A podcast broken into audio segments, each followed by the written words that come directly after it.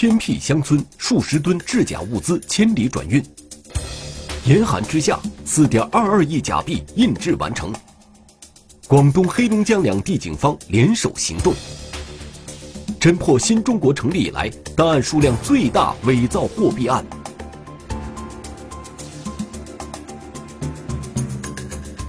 围剿一元假币，天网栏目即将播出。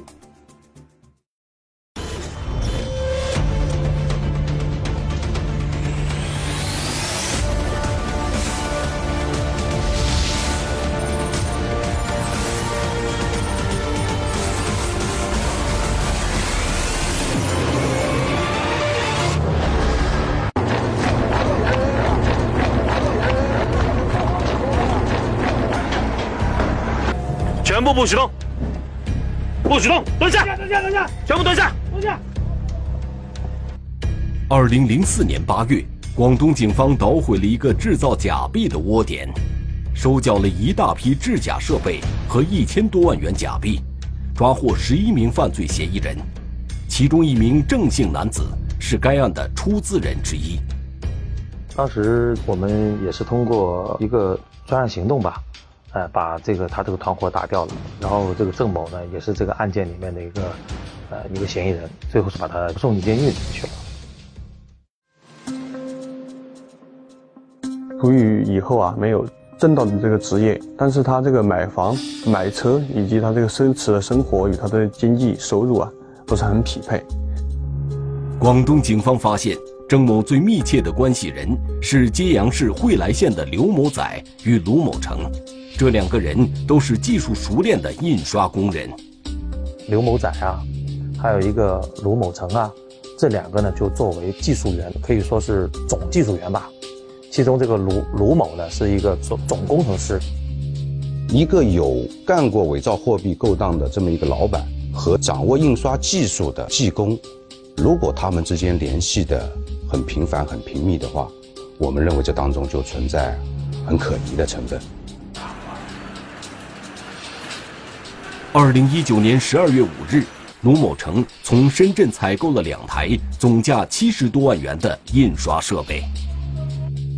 这些机器设备都不是属于这种特种的机器设备，都是属于通用的机器设备，那么它也不在我们国家这个政策的管控范围，所以说他们这些 犯罪团伙都能够很轻易的从这些机器设备生产厂家购买这些机器。在卢某成购买的物资中，还有两样东西引起了警方的注意，那就是白油和多达十二吨的特种纸张。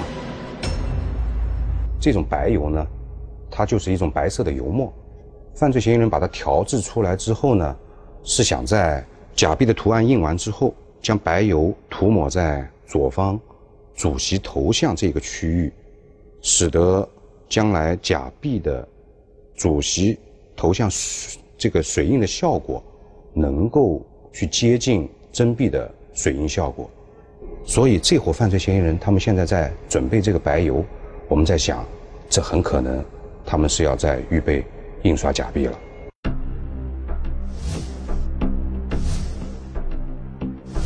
按照这个纸张啊，这个一吨纸呢，大概能印七千万左右。那如果根据这样子的量来算呢，十吨纸大概就是七亿。那如果十二吨纸的话，八亿多，啊，这个量。所以我们估算，这个这一批十二吨的纸，如果确认的话，那能生产出最少有八亿的这个假币。这个八亿元假币意味着什么呢？也就是说，八亿元的假币呢，能够把一辆 五吨的这个货车装得满满的、满满当当的，呃，大概三十多平米的房间也是放得很满。卢某成把采购来的印刷设备和物资陆续存放在了惠州市一个工业区内的废品回收站里。经过我们的侦查发现，这个废品收购站呢，总共是由三个人具体在负责。 呃，最主要的老板呢，应该就是范某周跟蔡某贡，然后在里面具体在打下手等等呢，就是一个王某伟。王某伟，黑龙江省牡丹江市人，近几年东游西荡，二零一九年初来到惠州市后，便在范某洲和蔡某公经营的废品回收站打下手。他们这几个人的这个废品回收公司呢，正好地处比较偏僻，周边人比较少，不太容易引起人的关注，所以他们一面在做废品回收的正当生意，一面又将和硬假币有关的纸张、及其设备进行了储存和中转。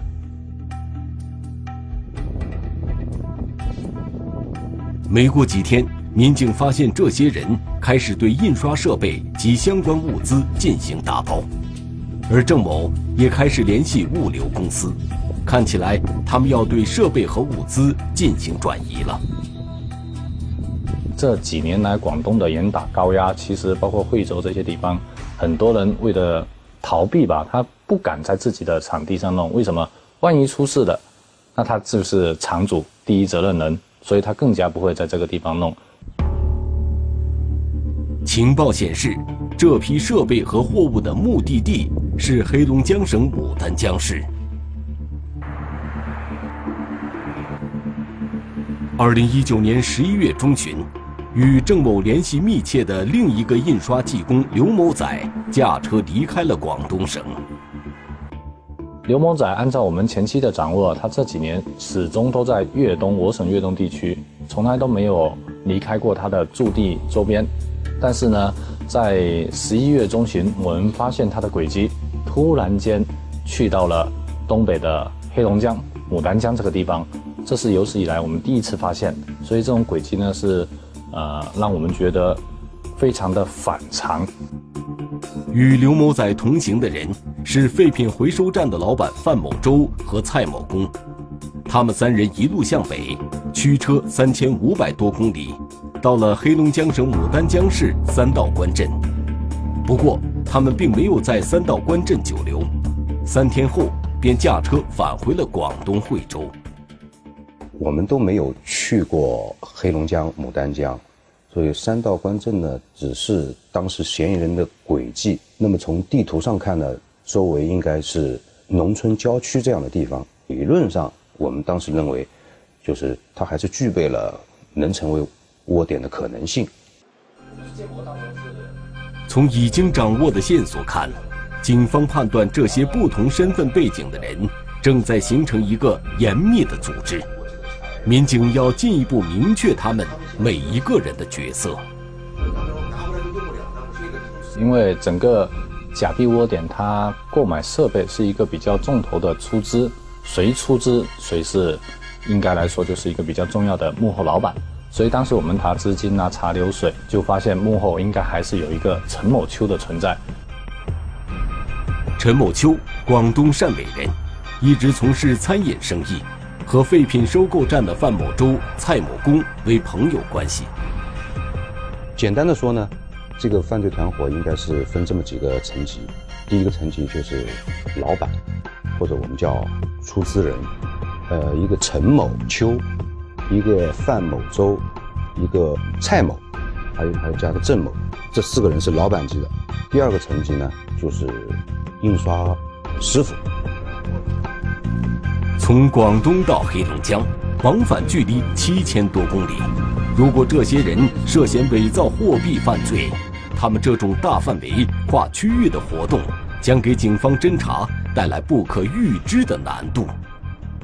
作为涉及这么大数量的伪造货币案件，那我们警方呢，肯定是希望尽可能的把犯罪细节、犯罪过程掌握得越清楚、越细致越好。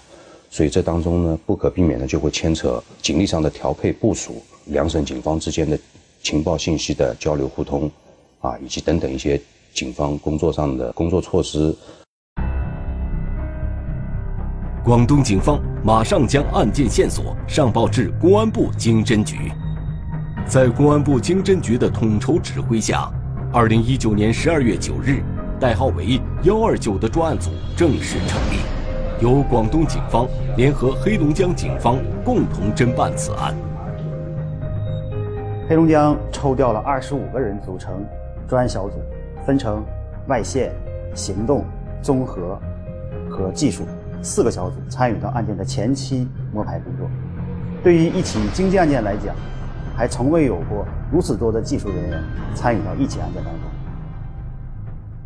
我们呢，这个窝点呢，大概是知道在黑龙江省，但是具体在哪个位置呢，我们还是不清楚的。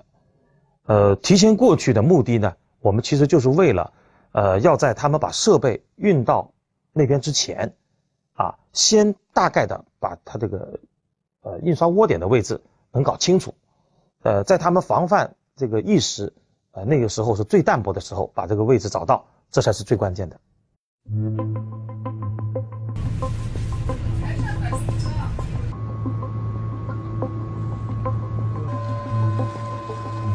牡丹江市地处黑龙江省东南部，冬季最低气温可达零下三十摄氏度。虽然广东民警已经对北方的严寒天气做了充分的心理准备，但当他们第一次到了天寒地冻的牡丹江时，寒冷的天气还是让他们一时难以适应。这一次这种跨地域呢是前所未有的，是从这个南端一直到到了北端，而且呢又是在了最极端的这种天气的情况下。因为从南方广东那时候过去的时候才十来二十度左右吧，但去到北方东北咱们那个目的地的地方都零下二十多度了，所以这个气候的这个变化情况也是最难受的。脚是最容易冷的嘛，所以鞋子那方面呢没有什么太大经验，就是就是准备的那种鞋啊，跟他们当地的那种鞋有不一样，啊，那个底不一样，所以呢，这次去了就充分感受了，就又把这个鞋给调整了，用厚底的。物流信息显示，郑某从广东运送到牡丹江市的印刷设备将最先到达这个物流园。为稳妥起见，专案组民警提前来到物流园观察环境。兜一圈就回去了。你看这里什么车都有，这么杂不会显眼的。就在前面那排了嘛，前面那排最近那个。转过去吧，转过去我们转右吧，转右转右转右转右。为什么转右呢？到时候就是从这边找位置，对，在这边找位置。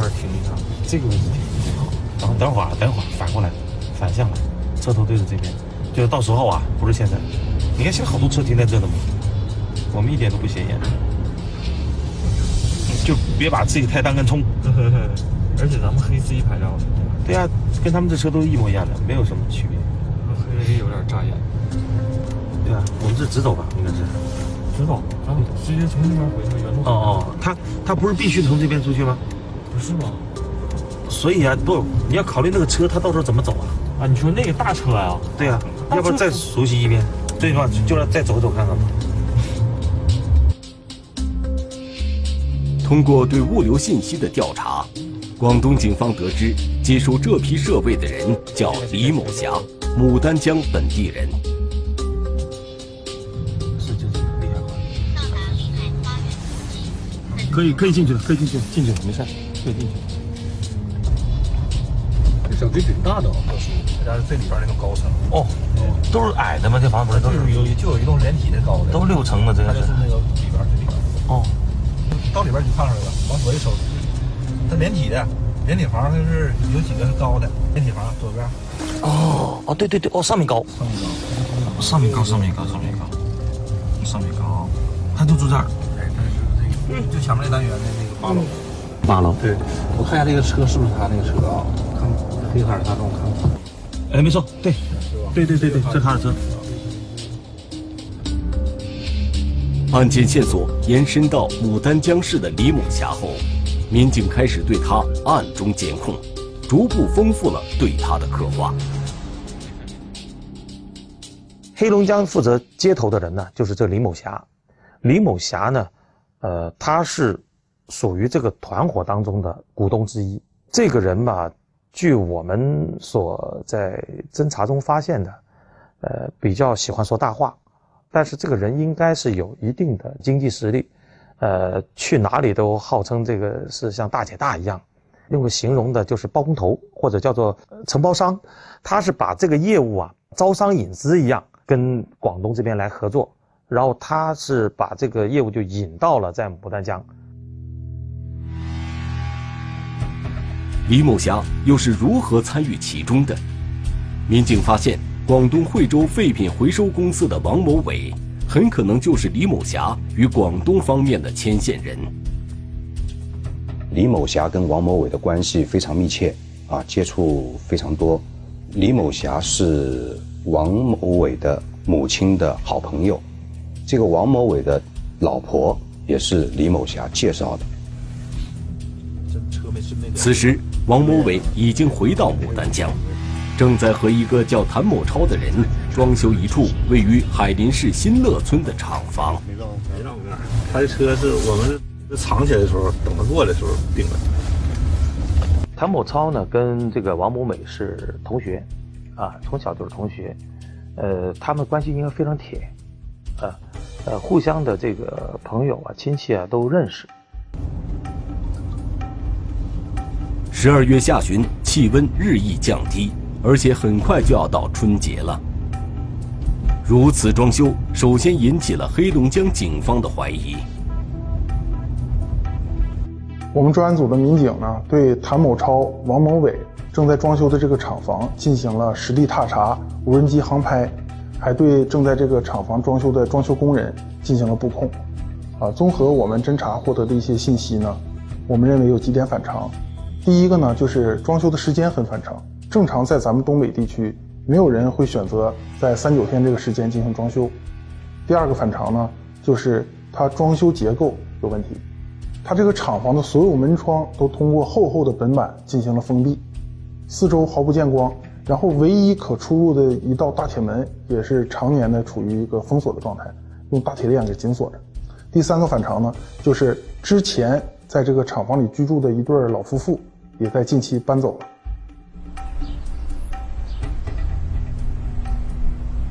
我们知道，呃，印刷假币最重要的是一个场地的选择，也就是选址。第一方面就是窝点的隐蔽性，毕竟是伪造货币，这是一个重罪。第二就是一个交通便利，因为有大型的机器设备要进入。第三就是一个供电，是因为印刷机器需要三相电来支撑。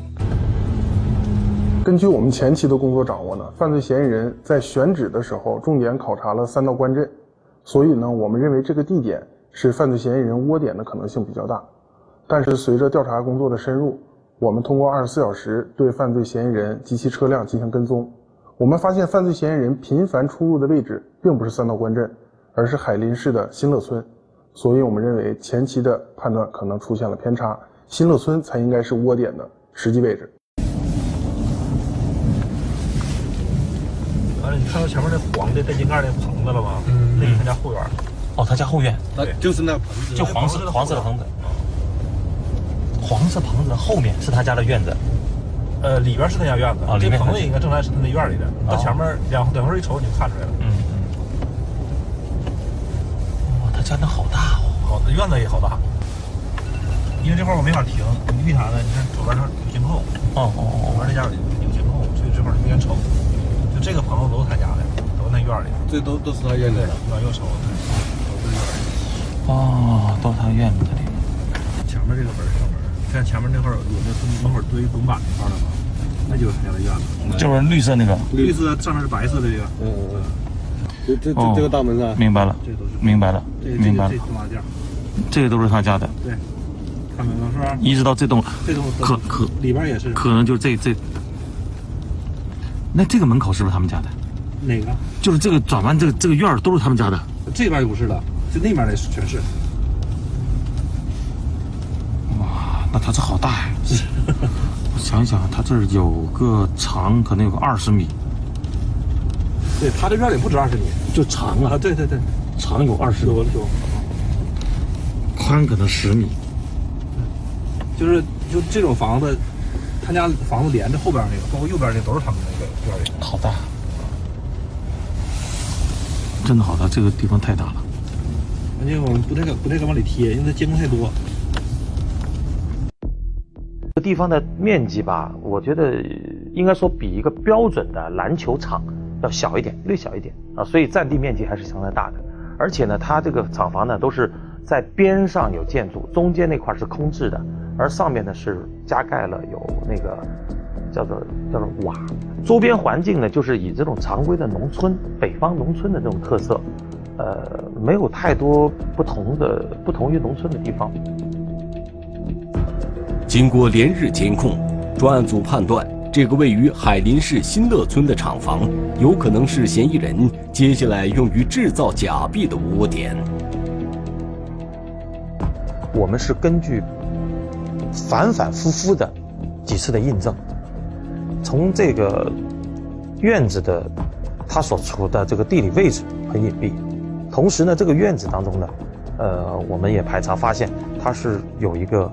呃，环保建材厂在那里，具备了有这个印刷所用的三样电，这个最基本的一个功能。嗯，我们就认为这是印制窝点的可能性是非常大的。但是由于我们又不掌握犯罪嫌疑人实施犯罪的具体证据和其他可参考的信息，所以我们还不敢十分的确定。一开始不是幺幺九吗？不是，幺幺五八。二零一九年十二月三十日，运载印刷设备的货车由哈尔滨进入牡丹江辖区，目标车辆一出现，专案组民警便展开了跟踪。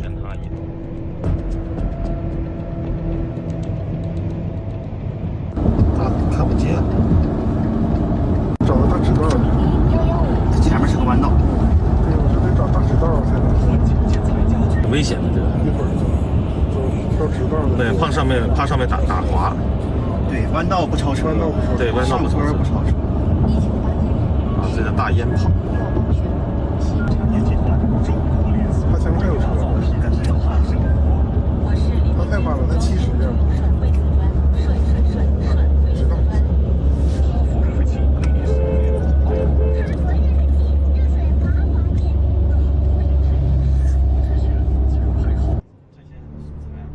然而，目标货车并没有驶向专案组踩点布控的物流园，而是来到了距离牡丹江市十几公里远的海林市新乐村，停在了王某伟和谭某超刚刚装修好的厂房前。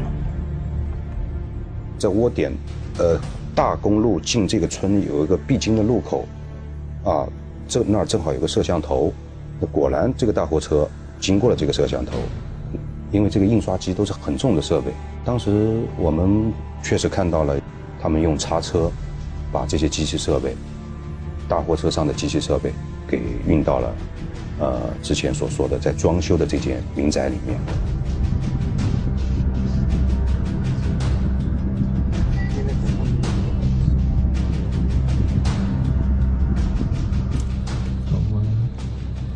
看到是女的好像。说是是女的，嗯，是不是给他们做饭的？不会，不会，是危险家呀。反正这印刷机本身也是个正常的物件，啊，他们也没有显得是要鬼鬼祟祟或者特别要引人耳目的，啊，因为你想这么大的一辆大货车进了村里，停在一个民宅的附近，然后用叉车去转运，这些都是要想要想遮人耳目也。也挡不住啊！此时窝点的搭建已经进入实质阶段，专案组一边要密切关注这个厂房的动向，一边要将黑龙江方面的涉案人员落实到位，勾勒完整的团伙图谱。查清了该案主要的涉案人员多达二十多名，他们之间呢网络层级清晰，分工明确。这个团伙的四名主犯分别是郑某、范某洲、蔡某公和陈某秋，他们均为广东陆丰人，其中牵头人是郑某，其他三人是出资人。印刷技工是以刘某仔、卢某成为首的六名广东籍人员。王某伟是广东与黑龙江两方参与者的牵线人。李某甲是牡丹江市的牵头人。海林市人韩某超负责提供场地和厂房。当然呢，整个团伙里面也包括，比如说我们的供应商，就是比如说材料的供应商纸张啊、油墨啊、机器啊等等，在我们的整体的经营过程中呢，我们始终都牢牢把控了这一些层级网络。但是呢，我们也发现，在该些团伙中呢，嫌疑人非常的隐蔽、狡猾，他们多采用单线联系，甚至呢彼此之间不知道真实姓名。所以呢，这给我们的侦查难度呢带来了极大的挑战，我们都要逐一的落地核实。二零二零年一月初，刘某仔、卢某成等六名广东籍印刷技工来到了牡丹江，而且他们携带了印制假币最核心的部件——胶片。假币印制似乎已经开始倒计时，是否收网，如何收网，一道难题摆在了专案组面前。